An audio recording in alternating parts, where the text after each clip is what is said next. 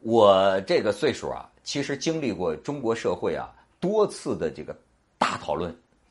哎，最早啊没有互联网的时候，这种全社会的这个的一个呃大讨论，我记得那一般都得是人民日报发起的，或者是中国青年报发起什么讨论，比如说关于真理标准问题的讨论啊，实践是检验真理的唯一标准。这当时讨论，哎。客观效果感觉还起到了这个启蒙啊，或者说是让人明明白吧。但是呢，这个有了互联网之后啊，一个微博用不着他们这党报党刊了，一个微博就能掀起一个大讨论。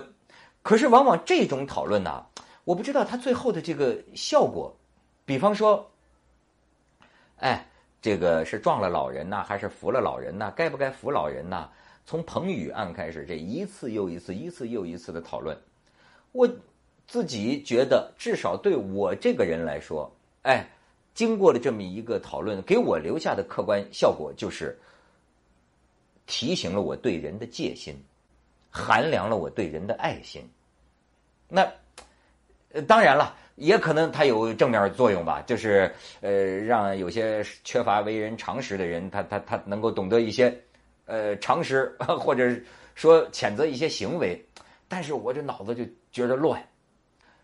人人都是媒体，可是你当这个人人都是媒体的时候啊，主旋律就不一定是真相，甚至不一定是理性，主旋律就只能是求关注，因为谁都发文，谁都评论的时候，那。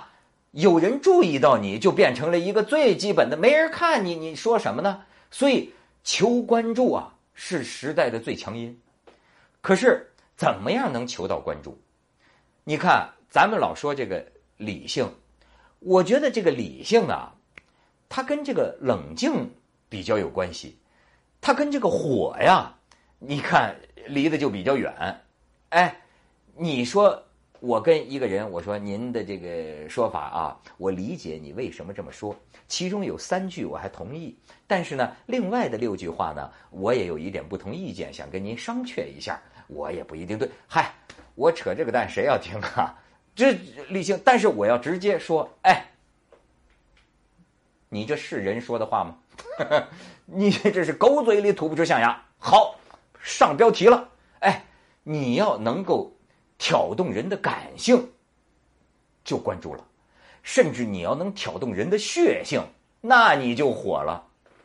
所以你看，我自己就是媒体人，我觉得在今天这个社会啊，我们这个生存空间越来越窄的情况下呀，我们很多时候发一些标题，拿一些话题出来，内心深处未见得是那么光明正大的。哎，多少存着点求关注的机心，哎，觉着你们怎么能挑动群众斗群众呢？什么话题？你比如说，哎，民族仇恨，哎呦，这能火吧？我不敢妄论别人，我承认我自己有的时候啊会有这种求关注的这种心呐。而且还有一个问题，就是说这种眼球经济啊，都就就讲吸引眼球，可是你发现没有？甚至都不是我们自己的眼球了，镜头代替了眼球，这就是我们得到的工具，这就是我们的方便，这就是我们现在无限的这个可能性。可是反倒把我搞得 疲累不堪、苦不堪言。我刚才正在看到三联上有一个叫陈龙的人写的一个小文叫“我要开始卸微信了”。我给大家念几句啊。他说：“当我看到原配跟小三儿在街上撕扯，水泄不通的人群给他们挤出一个圆圈，众人把界面向下一拉录像的时候，我就有了本能的厌恶。我开眼看朋友圈的第一眼开始，仿佛就上了快车道。我开始欲罢不能。是的，我要开始卸微信了，我要去读本书。”我要关掉发条，否则我的身体完全是虚的，走路都飘飘然，头晕眼花，感觉两眼会像是缩小的电子屏幕。然后，所以我开始怕，怕看多了别人吃什么，我会不会丧失我的味觉？看多了别人的自拍，我会不会梦到别人的脸？看多了别人的生活，我会不会忘掉自己的生活？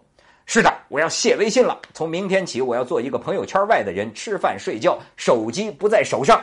从明天起，关心新闻和亲人。哎，我看了这篇文章，我也想不关微信。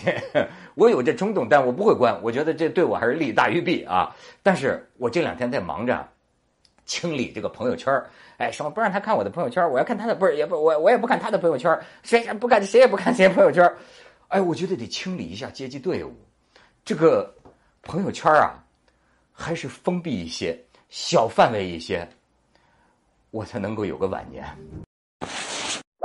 记得关注再走哦。